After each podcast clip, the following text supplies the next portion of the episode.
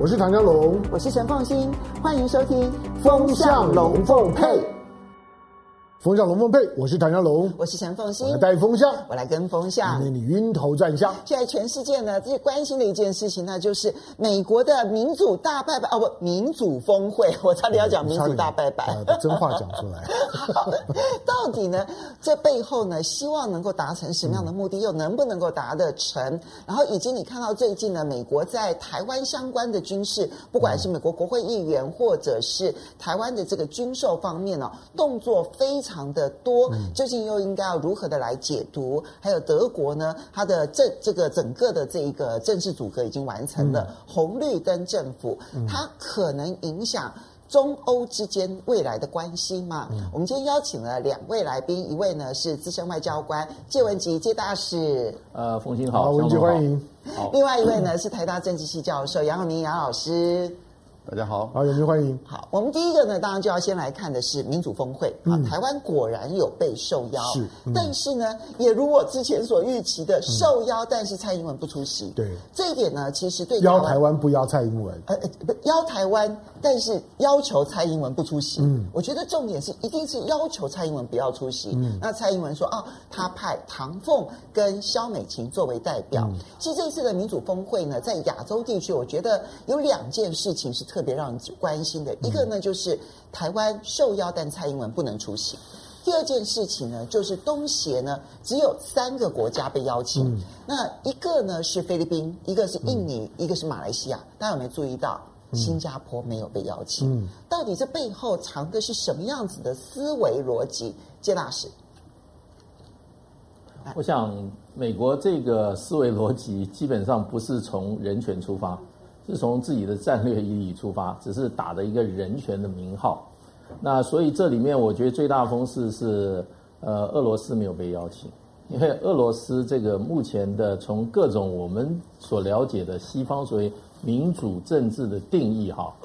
俄罗斯的这个政目前的政治是完全符合西方所谓的民主定义的。嗯，而且呢，现在的普丁呢，可能是。全世界啊，也就是以西方国家来相较的话，他是最得到呃他自己国家人民支持的一个一个领袖。那么舍这么一样这么样一个国家这么样一个领袖哈，不邀请他参加，你就可以看出这个整个的会议它的虚伪性。另外呢，这个还有就是说，这个美国这次基本上就是要掌握民主的话语权，因为他发觉他的民主的地位啊已经岌岌不保。为什么？因为美国自己本身的民主啊，呃，已经呃得了严重的一种疾病，而且不见得啊，在未来的可见的将来哈，美国的民主可以走出他自己这个体制的一个困境。所以在这个时候，我觉得美国也没有任何的所谓的价值高度，可是他还是认为自己呃唯一可以在世界上啊，在精神上让自己觉得高人一等，或者说。呃，在精神上，他还可以啊，呃，号召一些他过去的盟友，就是打着民主这个招牌。不过，从他邀请的这个参与的对象来看的话，我觉得就是说矛盾百出啊。那么，像很多国家觉得大家有问题的，那么也被他邀请；那觉得应该是民主的模范的，也没有被邀请。所以，我觉得这个整个的呃所谓的民主峰会啊，就是以美国为中心的。一个呃，美国在世界重新号召、重新建立它呃领导地位的一个战略性的呃高于任何价值性的一个会议。但你觉得台湾会派唐凤跟肖美琴，嗯嗯、这背后的折冲，它的原因到底是什么？我倒是怀疑，就是说这个名单啊，可能就是说在这个习拜会里面哈、啊，呃，已经谈好了。所以你觉得是中美谈好台湾的出席代表？我我觉得谈好的，不过我有一点点，我觉得我在这边可能表示我个人的遗憾了，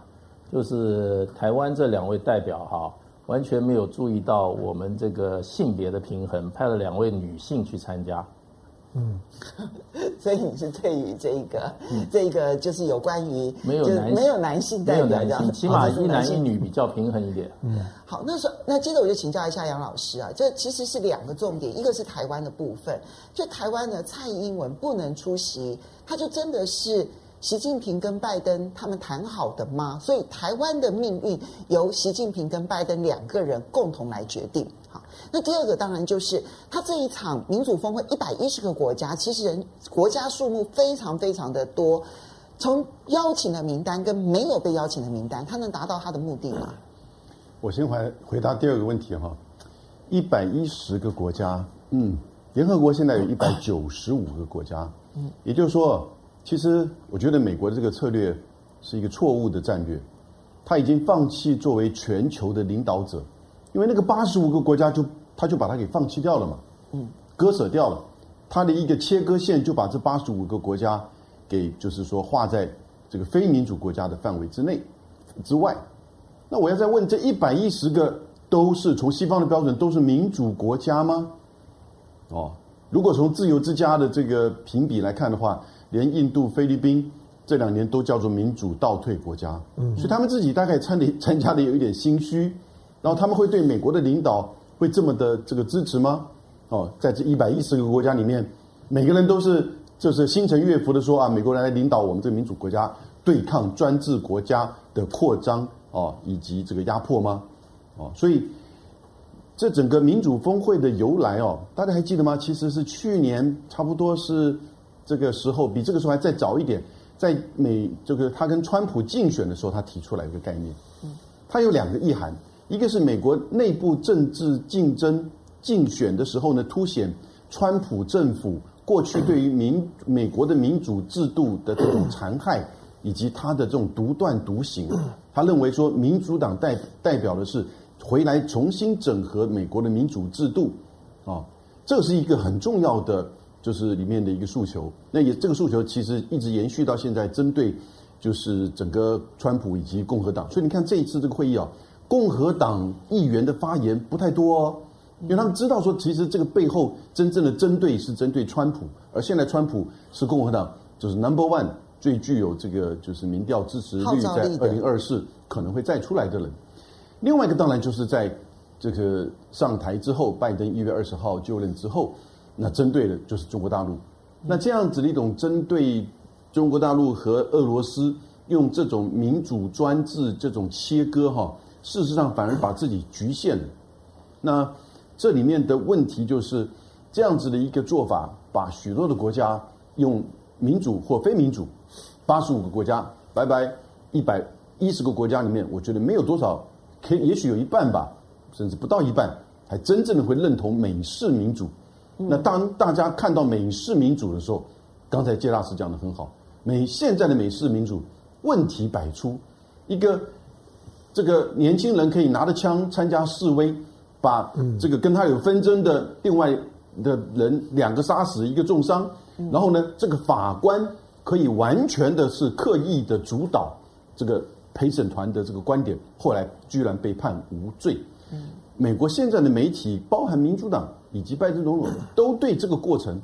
严重的质疑。所以，美国的司法、教育，你告诉说经济、医疗、保险这些东西，其实严重的出状况。来自于他这于过于民粹跟沙文主义的这种民主制度，这样的制度适合所有的国家吗？当真正的检视民主制度的时候，那我我觉得这个反而民主峰会啊，我们应该看的是，现在真的在做制度的这个竞争嘛？嗯，对不对？到底哪一个制度是真正能够照顾到所有不同阶层，让大家更有尊严、更平等的？至于台湾，我倒我 可能不那么认为说。这个拜登跟习近平会去讨论这个名单问题哈，或者是交换意见。那习这个接大的旨意思就是说，在这过程当中，其实中国大陆一定有表达，嗯，哦，不可以让，就是说蔡英文或者是说呃怎么样的一个过，这个就是说具有代表性的政治性人物，就像我们有许多人不能够跟美中之间有个这个共识，不能够去前往就是华盛顿。后来在川普的时候，这个名单被限制被拿掉嘛，哈。所以我想，他们刻意的又降低，就是这个的冲击性，说台湾是参与者，啊，台湾的参与被要求是唐凤和这个肖美琴，就像是立陶宛成立了这个台湾代表处，但另外一方面他就说，我们从来没有改变一中政策，啊，所以这种操作的手腕，这种方式哈，都是大家很清楚、看得很了解的。因此，我觉得其实反而去凸显美国在用这种这些的策略哈，针对中国大陆、针对俄罗斯哦，有一点那种就是黔驴技穷的感觉了。嗯，黔驴技穷，这是杨教授做的一个结论。嗯、可是刚刚杨教授跟这个介大使其实都提醒了两件事情。第一个，这民主峰会说穿了，其实是拜登在内部的政党斗争的一项工具。嗯、所以，他不纯粹是说我要到国际上面去宣扬民主这个概念，而是呢，要在美国内部在选举的时候凸显民主党跟共和党是不一样的。嗯，好，所以它是一个内部政治消费，嗯、然后呢，要求各国来配合我拜登一起来演出一场大戏。嗯然后第二个部分其实是美国，因为它的这一个民主，就所谓的华盛顿共识，要到全世界去推广美国式的这种民主，现在已经遭遇到了重重阻碍。因为各国已经看到了美国的民主这种模式，它其实带给人民很多痛苦的各式各样的一些事件。好，我们姑且不要讲说全部都破碎掉了，但是你带来的很多破碎的这一种社会现象，其实大家看在眼里。那你没有什么号召力了，所以你本来就没有号召力。你现在强硬的去弄了一个民主峰会，其实很多人可能就是印个卯出来，然后参加一个大拜拜，觉得你美国现在还是老大，所以呢，我无论如何呢，就是稍微的捧你的面子。可是我真的是你的盟友吗？那里面可能要打很多很多很多问号。至少巴基斯坦恐怕不会觉得说他在这种反中的事情上面，他会是美国的盟友。所以，一个是内部消费，然后另外一个是对外希望能够再去把那个框架给框起来，好像撑出一个世界老大的一个价值。嗯、只有台湾把它期待得很高，可是台湾是期待最高，但是也摔得最重的一个地方。刚两位谈到的，就是因为当美美国这个国家对我来说了，我觉得它是一直都在用用道德感去包装优越感的国家。嗯，就是说它其实它有很强大的优优越感。那不管是发展的水水平，在全球政治当中的这种主导的力量，然后，然后白人的这种的优优越感，昂格鲁萨克就昂萨的这种优越感，其实溢于言表。但是他终究有点政治不正确，所以他会用用他的用他的道德诉求去包装它。那民主是一个很重要的一个一个包装，把它包装的比较漂亮。换到美美国这个国家，不管你如何去猜测它那个里面到底装的是什么。重点是那个包装纸还没有拆掉，那个包装纸仍然包得很漂亮。刚杨杨教授提到的那个案子，那个叫做 Rittenhouse 的那个那个案子，那个案子是美国非常非常关键的案子。这个案子会会会对美国产生非常深度的撕裂效果。这个年轻人去参与了一场就是说呢反反种族活动的游游行，反对种族主义的游行，他开枪了，他杀了人。那你说对吧？陪审团法官判无罪是一回事，重点是之后的整个白右把他捧为英雄。哦，这好可怕！川普呢赞美他，川普帮他募款，川几乎整个的白右把他塑造成一个英雄人物。那认为呢，他他凸显了某一种的美美国价值，那个呢才是今天美国呢真正问题的根源。当美国这个国家从二零一六年呢川普上来了之后，他在很多的国际的民主评比当中来讲，经常是倒退的。美国对，就不会再有人单纯用民主，好像我们都把民主当万灵丹。也因为我们过去受到的政治训练是这样嘛，就是民主呢是至高无上的，民民主是上纲上，只要有民主之后，其他的都迎刃而解。哎，在台湾到现在还很多人认为，只要有个民主的招牌，什么事情都解决了。啊，所以所以当然会有会有会有政党叫民主进进步党啊，那当然就又民主又进步。但是实际上面你会发现，有了民主之后，这个国家它的种族问题、它的阶级问题、它的宗教问问题、它的性别正义的问题，不会因为你民主就变得比较有有。有解，相反的，民主会去粉饰太平，把某一些的罪恶合理化。当年的德国纳粹就是这样，嗯，他很民主啊，嗯、他就是用民民主去把许多的重大的犯罪都包装起来。我们大家都同意啊，这种事情是我们一起干的，谁谁也不要不要跑，那很可怕。好，那这次的民主民主峰会，我我觉得只是拜登，呃，拜登上来的时候，因为他走多边主义、全球主义的道路，那他一直他是。你看他从年头到到年尾啊，其实他的活动很频繁啊。年纪虽然大了，但是一场又一场的大大拜拜。本来一年呢，全全球从美国来角角度来讲，就有三大会：联合国大大会，那亚洲有 APEC，然后呢有 G20。美国呢本身呢又有 G G7，又有跟欧盟、北约的会议。其实那个你漏掉了跟东协的高峰会啊，对啊，就是那那那些本来就都都很多，有些比较地缘的我们就不讲。就是他他本来就有这种非常非常多的活动，可是拜登上来了之后呢，他自己再加印两两场。上半年呢有气候峰会，下半年呢有民民主峰会，啊，他用各种的主题办 party，让他跟盟友之间呢形成一种多层次的关关系。哎，你看我们的民我们的气候峰会，哎也是你，民主峰会又是你，然后参加 G20 还是你，就是同样的一挂人呢，不断的产生多层次的关关系，来巩固呢自己的盟盟邦，那个是一种战略，嗯，那是一种战略。不过，台湾的问问题在这次的民主峰会里面，它被凸显出来的是，台湾显然是被卖了。虽然刚刚两两位呢有有一些讨论，就觉得说到底到底是不是中美之间的默契？我比较倾向于就谢文吉大使的判断，我认为那个是在在习拜会之前，即使不是很争辩，但是公开有谈过。嗯，那一定在私下有有交换各种意见，因为说不定是习拜会的条件。对，就这个这个对我来说，台湾台湾很难很难自圆其说，就是一个没有中国参与，中国无法打压美国主办的会议，为什么台湾的领导人不能参加？嗯，为什么？就是你台湾已经不能再说阿公啊阴谋，阿公啊的在在在打压，你连讲都讲不，他没有打压你啊。那没有打压你，为什么美国自己办 party？那没有中国的情况下面，你说蔡英文总统不到，你派一个像是过去的现任的副总统陈陈建仁可以吧？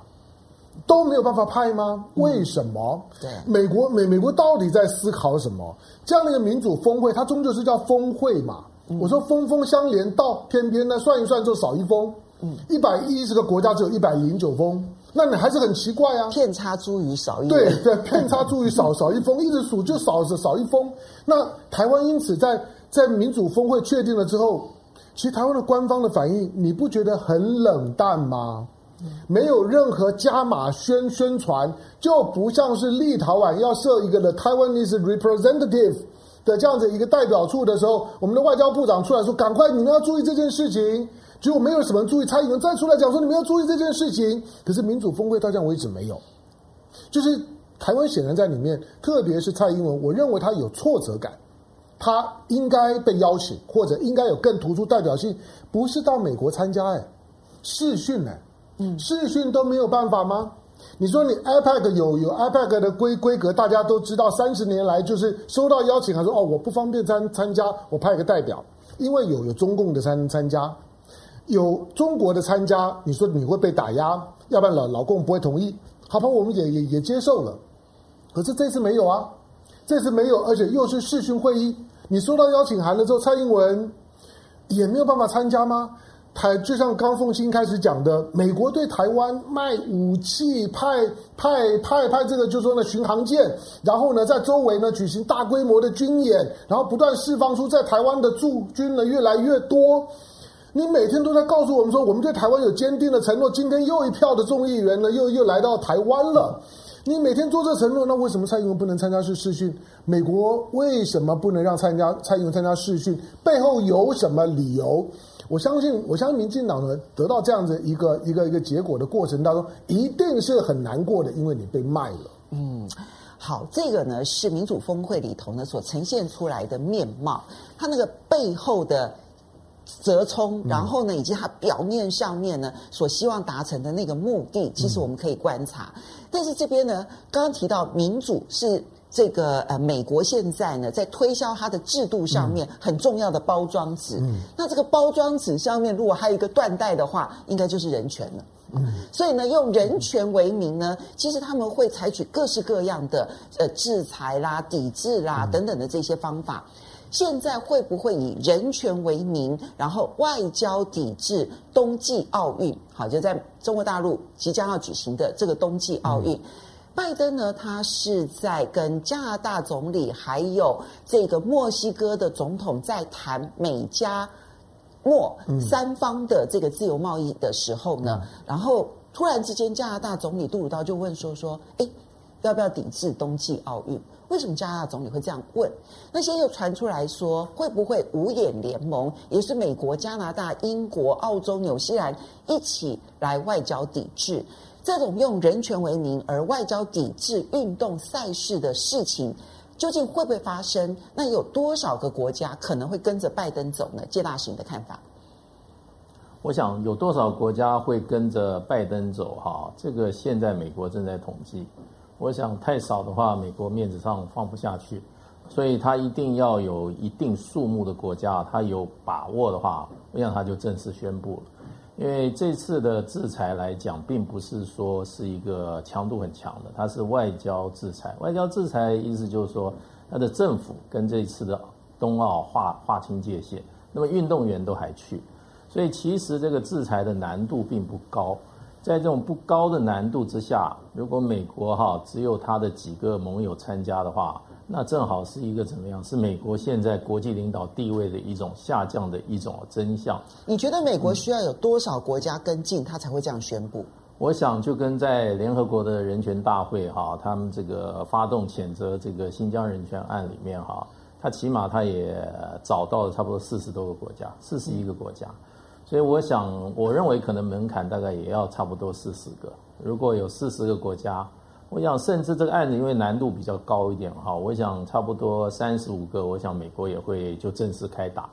那所以现在因为还有时间，因为是二月中嘛，以后嘛，所以现在的话，我想美国大概外交的整个的动作应该是很强烈了，在等各个外管啊交涉以后回来的反应。然后再做最后的，是不是做最后一个决策？不我觉得美国如果不打这一场这个外交战的话，那可能的原因就是因为他觉得这个呃参与的国家啊、响应的国家不够多，所以他就他就干脆放放放掉。呃，所以这一场，我想这个抵制，我想现在是美国政府大概对内对外呃都都对他有利，因为对内的话抵制的话。在拜登可能在未来一两个月要整个慢慢把这个对大陆的关税制裁啊，把它放弃的过程中啊，这个抵制又可以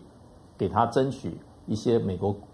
争取回来一些美国国内的。所以左手外交制裁抵制，甚至于我制裁你的很多的中国大陆的一些企业，把它列入这个贸易的黑名单。但是呢，右手这边呢，赶快把这些关税给放宽，两手的方式让他在国内不要太失分。是。好，那我也同样请教一下这个杨教授，你怎么去看待现在呢？美国、英国、澳洲其实都有透露一些口风，说啊，我们在考虑当中。但是就像介大使所说的，三方现在看起来都在等待，等待美国的一声令下，而美国似乎在等待的是所有他希望能够拉拢的盟国到底态度是如何。因为到二月四号这个冬奥举行还有一段时间嘛哈，然后十二月的时候呢，马上有一个民主峰会，呃，可是呢，这个抵制冬奥现在应该不会是运动员禁止全网参加这个比赛，因为冬奥就就呃七种运动一百零七一百零九个项目，所以呢的所谓的抵制冬奥就是外交抵制，那我觉得有积极外交抵制跟消极外交抵制。嗯，积极的就是说什么人都不派，嗯啊，不会从我这个我这边派往北京去这个参加这个张家口的这个冬奥，也不会派遣在北京的这些外交驻在的这个人员啊，或者是领事人员前往参加这个会议，这是积极的。消极的话呢，也就是说，那就派一个比较低阶的住在北京的，就是这个代表，或者是说这个连大使都不一定的去这个参加这个会议。那我觉得现在美国正在就像他去号召，就是大家来民主峰会一样，也就是正在拉拢大家，把这个东西呢要协调过一致。他希望往那个积极外交抵制，因为大家什么人都不要派，我们就是任何的政府相关人员都不去参加这个张家口的这个就是比赛。可是呢，那可能有些国家，呃，当然这也是一个就是双方拉锯的。那北京这边已经都寄出邀请函。邀请函给当地，这给各国的政府，也给在北京的这些各国的这个使馆人员。你使馆人员在北京，你都在这个距离张家口多远，对不对？你都，而且你自己的运动员来，是不是？嗯。那你能不能够出席开幕闭幕，或者连这两个两个开幕闭幕都不参加，只是看一下运动员，这也都叫做抵制。所以我觉得美国可以施展的这个空间呢是很多，可是对别国家而言哈，又被绑上一个美国主导的反中的这样子一种对抗，啊，有时候会有一点无奈，因为连英国的首相强生自己在上个礼拜都说了。他说他个人反对抵制冬奥。你觉得强生为什么要做这样子的一个表态？强生做的意思其实就是话的话语的另外一面呢，那就是这个政府现在可能在美国的压力之下，他会去反这个进行外交抵制冬奥。这这很撒娇啊，就是我个人反对，啊、然后但是如果最后英国政府做出来的决定是要外交抵制，哦，那跟我无关，那都是美国的压力。这这这，你不觉得这很强生吗？对啊。但是还有强生还讲了下面一段话，他说他也不认为在新疆发生的是种族灭绝，对不对？没错。哦，那这个种族灭绝，我想我们已经讨论很久了。嗯。那我就反过来问美国了，你什么理由要去外交抵制冬奥？嗯。新疆，哦，也许有香港吗？那这已经是这个现在大家看很清楚香港的情况，新疆的议题。那最近当然这两个礼拜又碰蹦出来这个彭帅的议题，嗯，那彭帅国际奥委会的这个主席巴赫亲自跟他半个小时的视讯会面，还发了照片，还发了这个声明稿，因此还被一些人权团体给指责，你这个时候跑出来蹭什么东西？嗯，对，他们本来想要把这个彭帅议题再把它作为一个抵制外交抵制冬奥的一个就是说诉求，啊，但是呢，呃，这个事事情当然就不存在，就是作为一个因素，所以。连强生自己都说他不抵制冬奥，因为他不认为在新疆发生的是种族灭绝。所以你这个现在抵制冬奥的包装纸是什么东西？嗯，哦，你说那个那个那个绑的绳子是什么东西？其实我觉得美国在这个问题上会到后来会真的会被人家看破他的整个这个伎俩跟策略。其实大家也都很了解，这是针对中国在一个道德跟这种甚至背后是一种文明。优越感的这种对峙，哦，我觉得他现在，大家现在把中国当做一个，在好像是地球已经进进入到困境，突然突然这二三十年之间，大家发现到外星人来了一个太空船，帮助了地球解决了所有的经济、能源、环境的议题，然后呢，也跟跟他已经是共生共存，但是永远质疑他会，他因为他是外星人，他一定会对我们进行侵略跟扩张的这样一个态度。那但是真的是如此吗？当然不是了，那基本上其实得反映出西方美国的这种地位要被取代，文明优越感要被就是说质疑，呃，从他自己本身出问题开始要被取代、被质疑的情况之下，他的一种就是策略，一种反制的这个策略。好，那不管到最后啊。拜登决不决定啊，要去外交抵制冬季奥运？如果他决定要去外交抵制冬季奥运的话，那谁跟随？你们最观察的会是哪一些国家？谢大使，你最观察的是哪一些国家？杨教授，你观察的是哪些国家？我我比较关切就是欧盟国家，因为欧洲国家哈，尤其北欧国家哈，他们是冬季奥运的这个哈。夺牌夺牌能手，热门队伍。太，热门的，他们对冬季的这种运动啊之喜好啊，是这种冰上运动、雪上运动之喜好啊，这个超过美国人啊。美国人什么？美国人、澳洲人，甚至英国人对冬季奥运的这个喜好远低于这个欧陆的，尤其比较靠北的欧陆人。所以在这个这个运动上，我觉得值得观察都是德国。倒是这些北欧的国家，那么欧盟都会有共同立场。哎，加拿大也很强，所以这个里面啊，可是加拿大因为它跟美国的关系啊是一个太特别的关系，所以我觉得在比较值得这个观察的倒是这个倒是欧陆的国家。另外一个韩国，韩国现在比较这个处境很有趣，它正好在选举啊，所以在这个拿捏上啊，就要看韩国政府啊现在怎么看它未来的选举的发展了。好，那杨教授你呢？亚太国家我比较关注了。呃，我觉得五眼五眼里面大概四眼会跟着，就是说，嗯，这个另外三眼会跟着美国嘛，那就是加拿大、澳洲和英国。现在看起来，他们大概都有这样子这个在讨论，也就是说，已经在做这种就是说试水温呢，或者是说在打免疫针，也就是说要等待着美国的决定，我们就跟美国一致的这个外交抵制。但我觉得纽西兰应该不至于到这个程度。因为跟他的外交政策会比较过去的外交政策比较一致，关键是日本跟印度，那就是 Quad，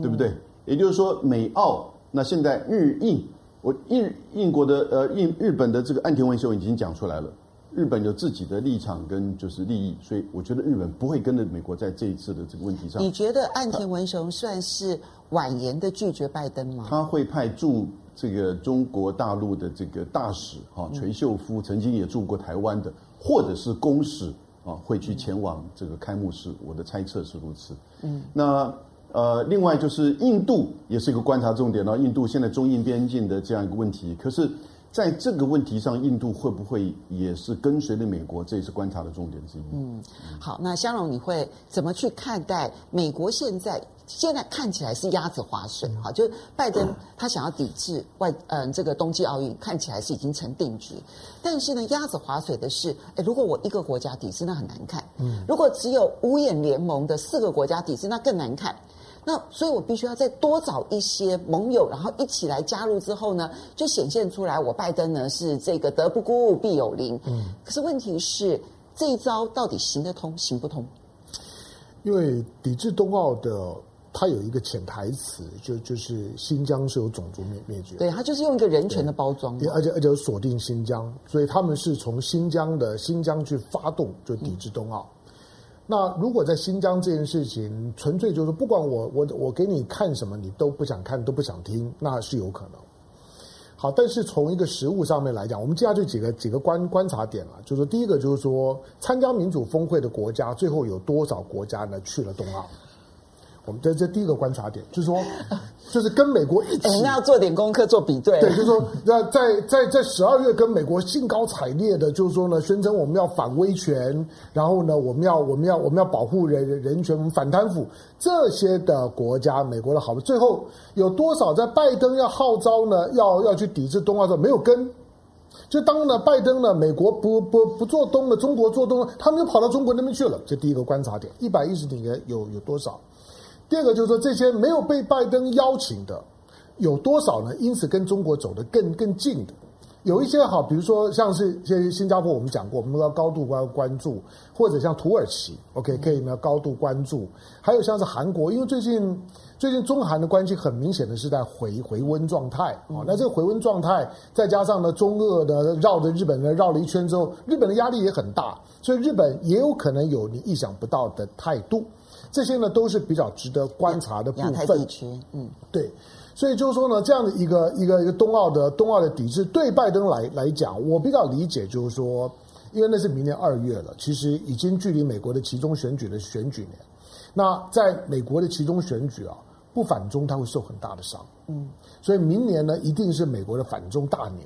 就是一定呢，不管哪一个党都一定要一定要反中呢，一定要表现的我比你勇敢。现在这是一个美国的集体的社会运动，就是我比我比你更反中，我比你更勇敢。那因此，拜登呢会把这东西当做是一个反中的起手式。不就像我们讲的，如果今天我我以民主峰会叫了一百一一十个，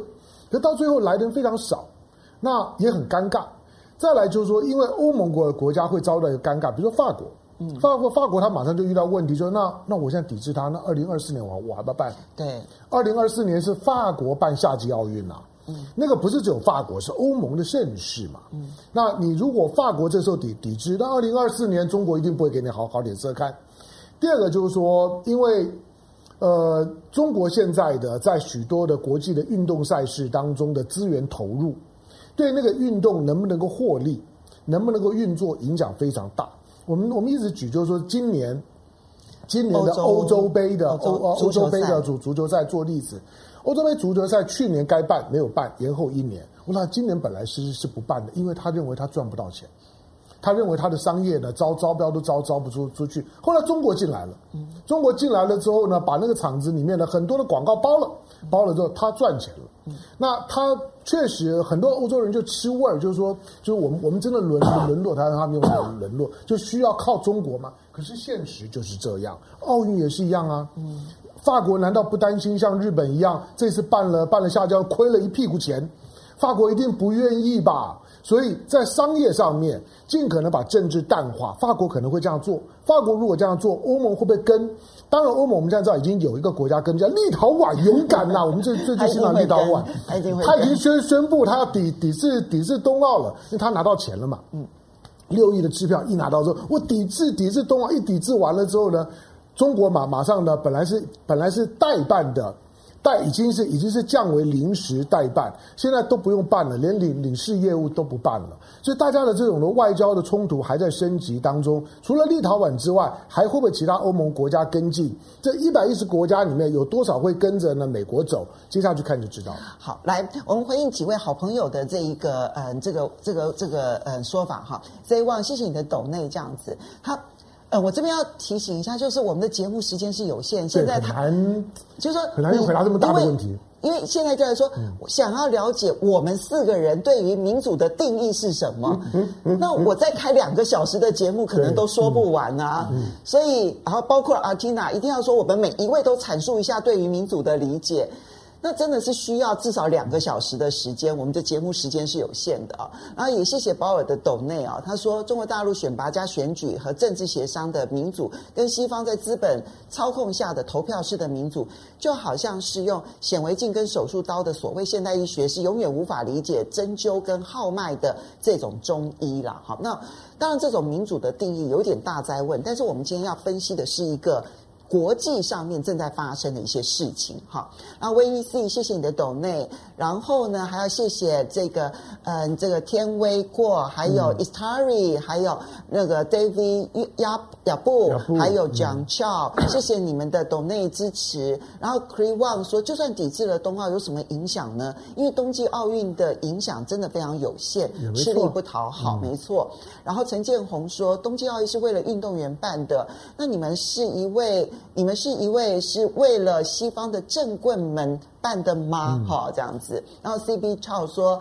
民主峰会其实只是美国对于阿富汗民主改造失败的一块遮羞布。嗯，我觉得某种程度也是合理的。但其实刚刚杨教授讲说，那根本就是他的国内内部的党争。嗯、我觉得其实那个也是一个很重要的一件事情。好，接着我们第二个话题是。虽然说我们看到这边有民主峰会，又有冬季奥运的议题，那、嗯、现在美国在操作台湾牌这件事情，看起来更加集中在军事上面的。嗯、我们来看一下美国媒体啊，美国媒体呢很刻意，它是外交政策哈、嗯、这个杂志呢。嗯刻意的去披露说呢，现在呢派驻在台湾的美国军人已经有三十九位了，嗯，好人数人数多好多，多比去年同期增加了非常多的人，很刻意的透露这样的讯息。嗯、而今天最新的消息呢是，上一次我们看到呢是有六位美国共和党的这个国会议员，好、嗯、来到台湾。现在呢，他派的是跨党派了，好，就但民主党为主。那有一位共和党的众议员呢来台湾，看起来重点都是放在军事上面的。这大使你如何解读美国媒体的放话，以及这个跨党派的议员不断的来台湾，而且关切的都是军事？呃，我想 最大意义就是美国会继续加强对台湾的军售，那么会把各种先进的好。这些防空啊、制海啊，甚至哈呃攻击陆地的哈这种飞弹系统啊，往台湾送，然后会在很短的时间、很大量的把台湾武装到牙齿。现在说台湾有七千枚飞弹嘛，呃，我想美国大概觉得不够，所以你看这两次来的这个美国的参众议员哈，呃，这么密集的来，他们的重点其实也不在蔡英文，重点在国防部。对，我想他们最主要的目标是已经把台湾的整个防卫政策哈，然后这个防卫的能力哈，也等于说美国政府已经接手了，因为美国行政部门尤其在军售的部分啊，它需要国会的哈强烈的支持，那所以在这一方面，我想他们把这个他们就是美国政府在通过武器销售案的最重要的盟友哈。这一些参众议员啊，直接直接让他们到台湾来，然后跟直接跟台湾的这个国防部哈、这些做直接的交流，然后呢，然后再去回过头来再怎么讲，就 endorse 他们就是说等于支持他们这个国防部所拟的台湾防卫计划。所以我认为这个其实我们从另一个角度上来看，就是美国已经正式快速的接手台湾的整个防卫的一个防卫的计划。所以，这大是，你觉得已经不再像过去，就我们提我们的需求，然后美国评估说，哎，这个可不可以供应？现在已经改了，变成美国自己跑来评估我们需要什么，由他们来决定我们该买什么或不该买什么。对，因为武器决定你的防卫政策，有的时候你光有政策，你没有这个武器的话，你没有办法达成。所以，美国过去它基本上就是照《台湾关系法》啊，照六项这个保证啊，基本上是提供台湾足够的防卫性的武器。可是现在看起来，美国的这个对台湾的防卫的这个期待哈，还有对台湾防卫的这种支持哈，我觉得已经面面慢慢在转型了。它事实上从一个攻击半径来讲的话，它已经直接可以深入到大陆，也就是民进党这些。所谓的这些防卫专家，特别最近很兴高采烈的，不断的在讲的，就是说，不对称建立所谓的源头打击能力，甚至啊，这个什么云峰飞弹啊，就是说中程导弹啊，都认为是很重要的一种哈突破。所以，我想美国的整个政策就是说，快速啊，将台湾的这个防卫能力哈转变成为一个有这个哈反击能力的一支武力，然后呢，在整整个就是说未来可能的台海战争里面哈，能够让这个大陆的解放军哈付出高昂的代价，而且让这一场可能的两岸战争哈时间拖延的越长越好。我想这就是美国目前这个迫不及待想要达成的目标。嗯，当然这里面有一个小插曲啊，那就是呢，这嗯昨天抵达台湾的一位众议员，嗯，Nancy Mace。他发了一个 Twitter，嗯，这个 Twitter 呢就直接讲说说哦，我很高兴，我现在已经落地了，我来到了台湾共和国。嗯，他直接用的是 Republic of Taiwan，不是 Republic of China 啊、嗯。那这件事情其实，在台湾的网络又、嗯、又又发烧了，这样子打开了，哎呀，这个 Republic of Taiwan 这样子。，Miss 为什么会这样子发？是是无知呢，还是刻意的？那而且第二个部分呢，就是现在我们刚刚这个介大使讲到说，现在这个是美国卖台湾武器啊，已经卖到的是美国指定我们买什么，而不是我们提需求。一个很明显的证明，那就是我们看到呢，我们为了要买鱼叉飞弹，这是海军要买的，对。结果呢，海军钱不够了，干脆就直接去挪用陆军的钱，然后去买鱼叉飞弹，他连编预算都来不及了，嗯，直接去挪用陆军的钱，所以。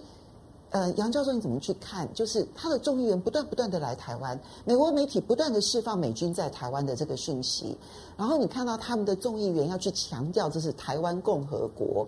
还有我们现在已经买武器买到说要去借支，这个要怎么看待？这就是深化代理人的角色。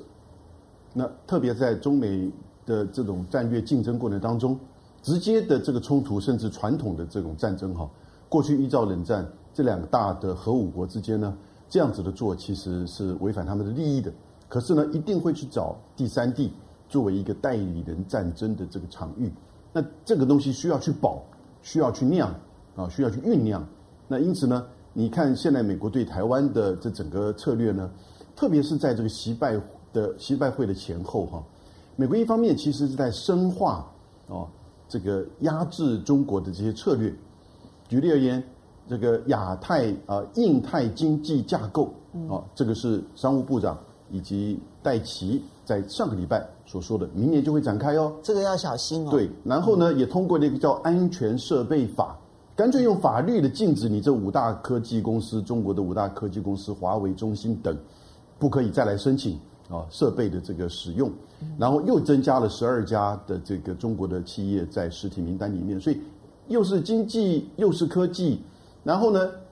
深化打台湾牌。台湾牌，你看从立陶宛到民主峰会，这难道不是台湾牌吗？嗯，对不对？很清楚的，背后完全是就是说美国的一个策略。但是在这样子过程当中，他会觉得说，一方面他会觉得他对台湾的安全，他也觉得有能力啊，他也觉得有必要要去强化。那强化两个方面，一种是信心上面，所以呢，他会派更多的议员坐着美国的军机。来到台湾，这是一种信心上的这种展示支持的展示。另外呢，那就是军事上，你台湾这个又搞募兵，然后呢又这个训练不足，然后呢发展武器呢又不如我们所期待的。我们从派人员这个几个人到二十四个人，到现在被证实三十九个人哈，二十四到三十九的比例蛮高的，对不对？对。但是呢，呃，他觉得这个不够，你要发展更多的这种防卫性的，然后不对称的，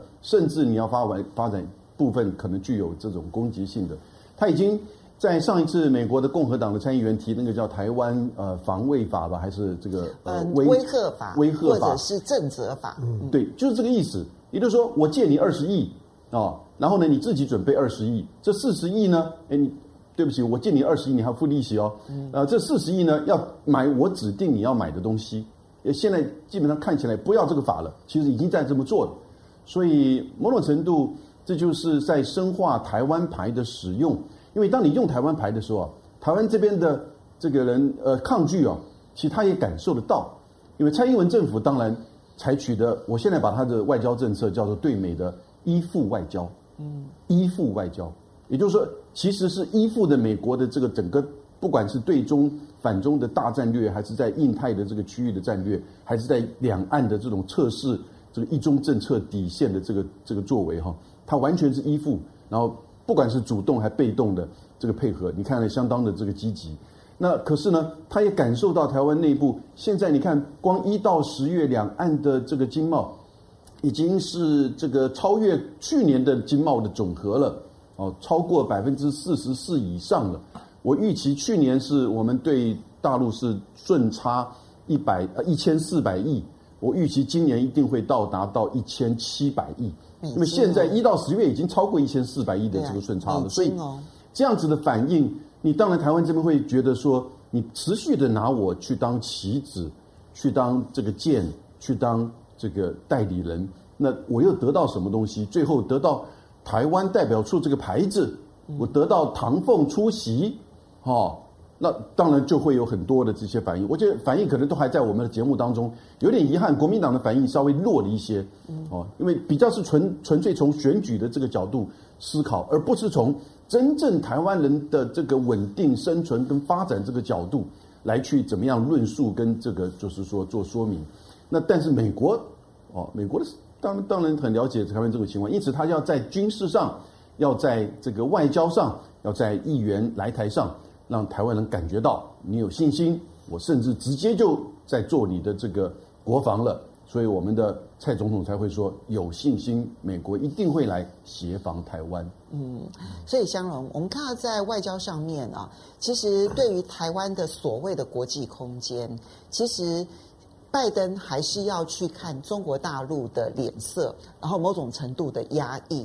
可是，刚刚其实杨教授提到的深化台湾作为代理人这个角色这件事情上面，现在看起来越来越积极，而且用各式各样的方法。媒体放话说：“ 哦，我现在派的北军越来越多了。”然后众议员、参议员不断的来台湾，然后去让台湾的民众感觉到说：“哦，我们上上下下都是支持你们的。”嗯。然后呢，同时这边呢，干脆直接接手我们的所有的这一个防卫上面的规划。美国直接帮你规划，你该怎么做？你的军事武器该买什么样子的武器？然后你的人员配置该如何的配置？甚至于你的战术战略该如何的规划，都由我们干脆帮你接手算了。这个东西下来的话，台湾到底得到了什么？一方面，在经在这个经济上面如此高度的依赖中国大陆，但是在军事上面，现在几乎变成了美国托管地。不止托管地啊，台湾很像是把我们的。呃，我我把我的提款卡交交给你，密码都跟你说啊，你要用进这这这这一题。这不是你对你老婆的做法。就是说，他现在的这种的这种的处理的方式啊，包括这一次的鱼叉飞弹的购买，你看，就是说，他就很明显的，就是说是是，就是说呢，海军呢，对于对对这发出的哀鸣，就是我钱都不够了。嗯，那那我我都告诉你，就是说，其实我相信是不想买啦。我我没有想买这么多，因为你没有编预算呢、啊。对，那你为什么叫我买买那么多呢？何况鱼叉飞弹呢，是是最最近这几年军购里面来讲啊，就是说专业人士挑剔比较多的，觉得觉得它已经旧了。那那你你你你可以卖卖更新的给我，而且我没有要这么多。你看这个星期二的时间，我们的立法院里面又通过了一个两千四百亿的特别预预预算，嗯，那个呢看起来是在采购台湾本土的自己研发的装备，不管是呢塔江舰的后续，或者是呢中科院的飞弹，可是你知道它很多的零组件仍然不是我们的，仍然是外购的。所以表面上是在台湾自己制造，嗯、是，但事实上背后太多的武器，其实那个零组件还是要对外采购，就零组件跟跟技技术，就算是就算是中科院也好，就算塔江舰也好，它的这些武器系统的很多都还是外购的，所以呢，实际上面呢，仍然是呢，就是外国美国的军火商呢会得利最多。那这些的投入，我们已经都不计较，除了告诉你，就是说现在的国防预算，连特别预算都已经采购都破兆了，就是这么这么可怕的采购量，但是它都只是建立在一个我相信美国会协防台湾。可是即使拜登，即使呢布林肯再三的说，我们只是协助台湾自我防卫，协助台湾自我防卫可以简称为协防吗？我我我觉得就是很很多的简简称会产生误解，就协助台湾自我防卫可以简称为协防吗？那个跟跟我们理解协防那个差距呢是很是很大的。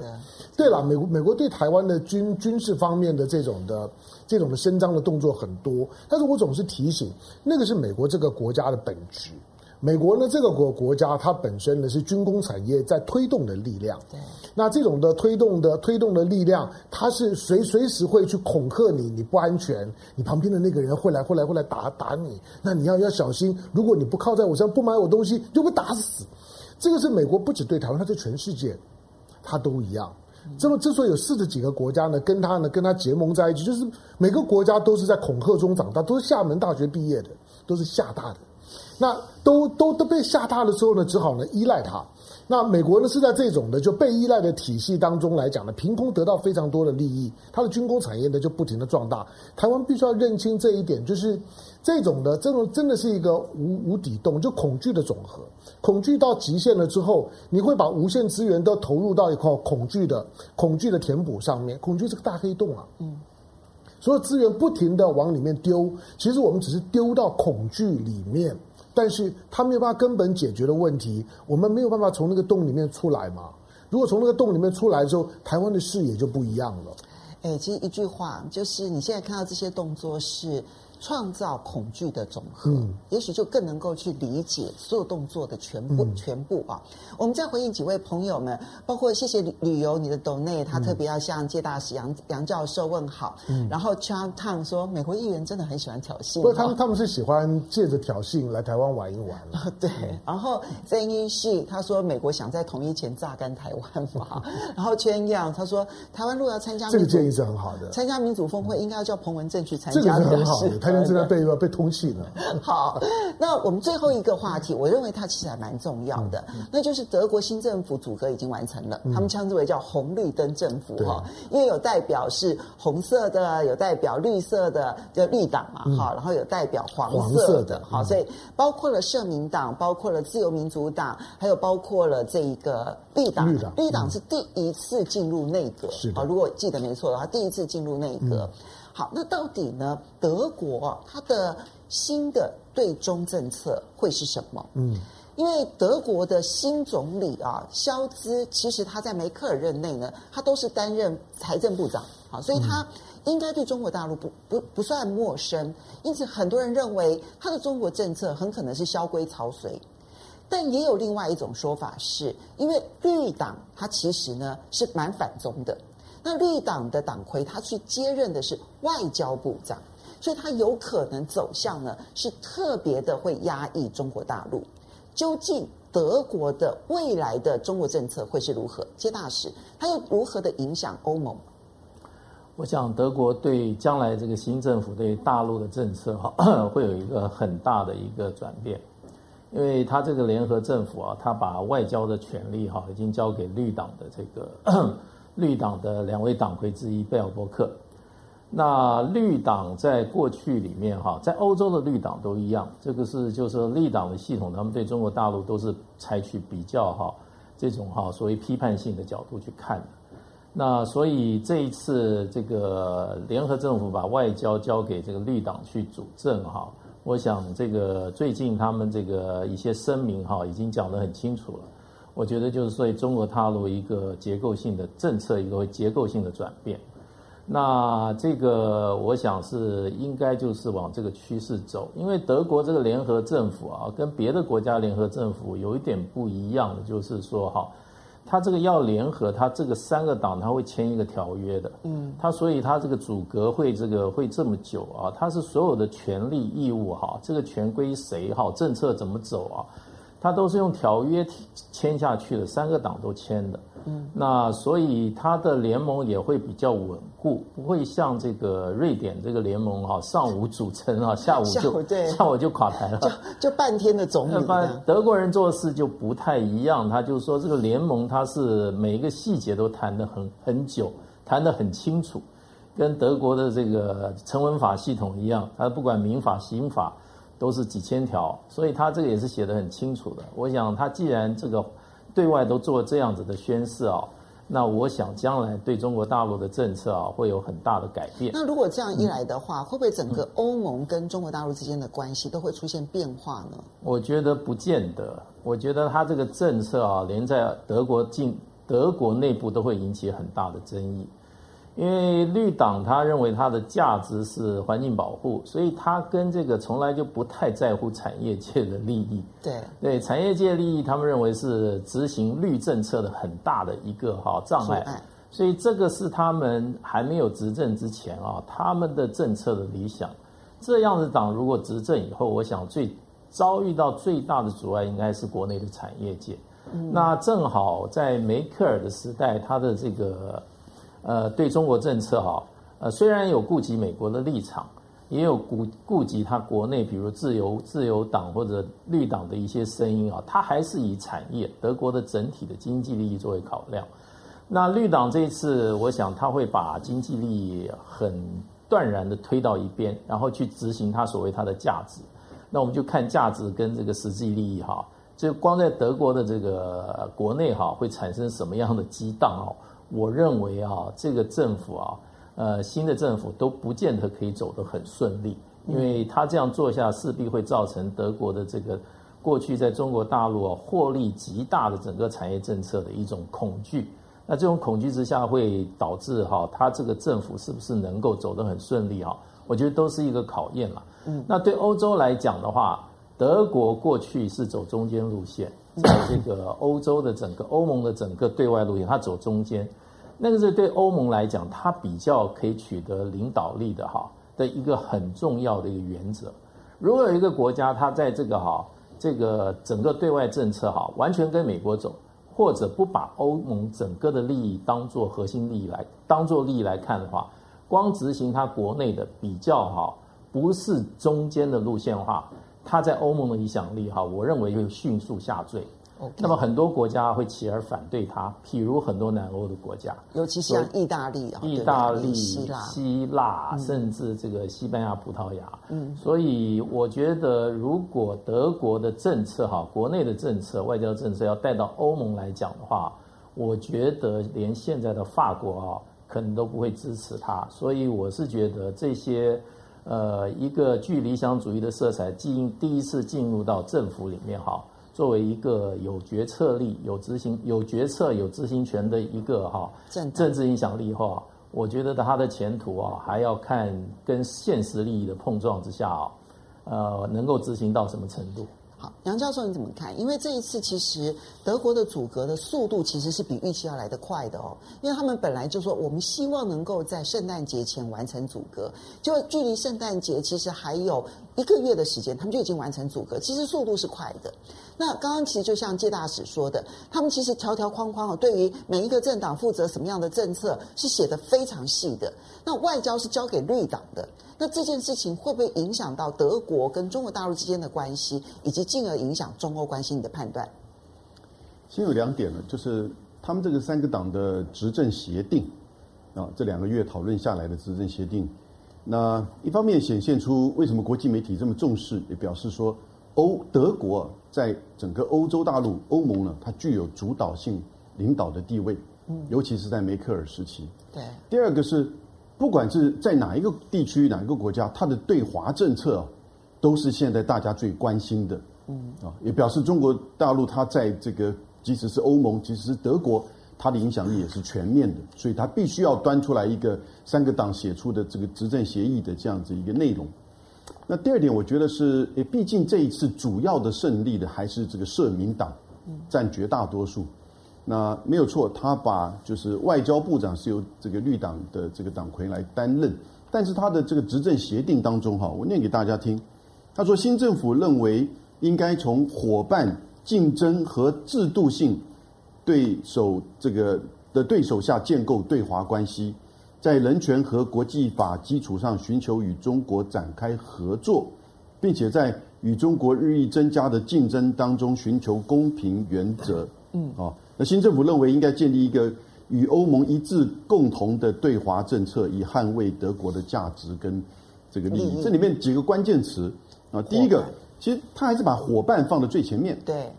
不过可以肯定的是，新政府上来之后，这个社民党上来的政府啊，会跟梅克尔不一样。梅克尔执政十四年，那个十年前所展开来的中德关系、中欧关系，哈，甚至中美关系，跟现在已经不一样了。梅克尔经历过川普的这样一个重震荡之后呢，他对于拜登上来延续川普的这个反华制华，还是有一些保留的。哦，可是呢，这个社民党的新政府上来，他是在拜登政府时期上来，也就以及整个这个中欧之间的关系也大概产生了变化之后，所以他一定跟梅克尔不一样。可是他还是把伙伴的这个关系放在第一个，然后呢，竞争，然后呢，制度。那制度其实北京也讲制度啊，而且他后面讲的，在人权和国际法基础上寻求与中国展开合作。所以如果我把它倒过来，把它这个中国的变成美国，这个和伙伴竞争和制度性所下建立对美关系，在人权跟国际法基础上寻求与美国展开合作，也 OK 啊。对不对？所以这个架构在那边，这个协定在那边，那代表的这个德国所呈现的是一个比较现实、务实，而且重视德国跟欧盟的利益。他最后那句话就是要跟欧盟协调，采取一致。换句话说，德国还是要担任这个主导、领导的这个角色。那他这个框架，我觉得，呃，是延续部分梅克尔时期的这种比较务实的对中政策。然后呢，已经也当然务实的看到中美之间的这个变化，那强调这个制度、人权，哈，以及他也提到了就是台海的问题、和平的方式，以及支持台湾参与国际的这个活动。过去也许在类似像这样协定，大家不会谈到台湾，但是这两段的说法，其实我们最近也不是常常听到吗？对，所以有一些我们台湾。的这个外这个就是驻外人员或者是我们的政府媒体把这个哇，你看不得了，德国第一次在他们的执政协定当中谈到台湾，但也没有做任何的这种突破或者是变化，跟其他的这种场合比较起来，所以我反而觉得它其实是稳中有变，但这个变会是被绿党介大使所提醒我们的绿党党魁拉到那种比较这种就是绿党式的变，还是说是在这个结。这个执政协定的框架里面，很很务实的从伙伴跟合作的这个角度出发，然后呢，去看待中德、中欧之中欧之间的这种竞争跟制度的这种互动的建立。好，因为我们时间其实已经超过了，香蓉你的判断？那、嗯、第一个，我我觉得谢志谢志伟不能换了。就说，这说谢志伟好好表现的时候，台湾跟德国如果没有好好的发发展，以台湾为名的就说代表处，我再讲不过去。第二个就是说，因为因为因为德德国代表欧盟，我们我们我们想十年以后，我最近一直在讲，就是十年以后你的预估啊，就是说全球的几个主要的经济体，像美国、中国以及欧盟还有东盟，那中国会会跟东盟站在站在一起，欧盟难道会跟美国站在一起吗？那是不可能的事情。就是欧盟德德国所代表的欧盟的利益啊，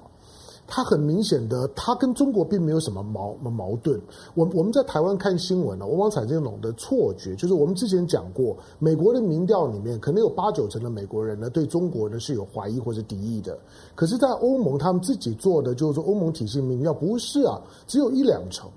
换到大部分人其实对于对中国他没有什么恶感，跟我们看的新闻是不一样的，跟政治圈子呢是不太一样的。那因为呢，因为他们反而欧盟体系里面防美国防的还比较深一点。当我们常常谈到绿党了，我我我认为绿党已经已已经碰到了政治的边界了。过去因为他不在政治的核心圈子里面，所以他就一直讲、一直讲、一一直叫，所以大家就听他讲。就是你听到某一些诉求里面的人，你听久，你会觉得哦，你讲的很好。可真的，一执政的时候呢，你的你的路线要接受考验的时候，他就碰到了政治的边界了。碰到政治的边界，刚刚讲的很好啊，我觉得他连德国内部的利益呢都摆摆不平。德国能够能够中断或者说是倒退他和中国之间的经贸关系吗？那个是绿党跟现在这个内阁真正要考验的。好，因为时间的关系，我们要非常谢谢大家的收看哦。嗯、那也非常谢谢介大使跟杨教授。感谢。那但最重要就是不要忘记，嗯、下个礼拜五同一时间，风向龙凤配，我们下个礼拜再见喽，拜拜。拜拜。雅虎。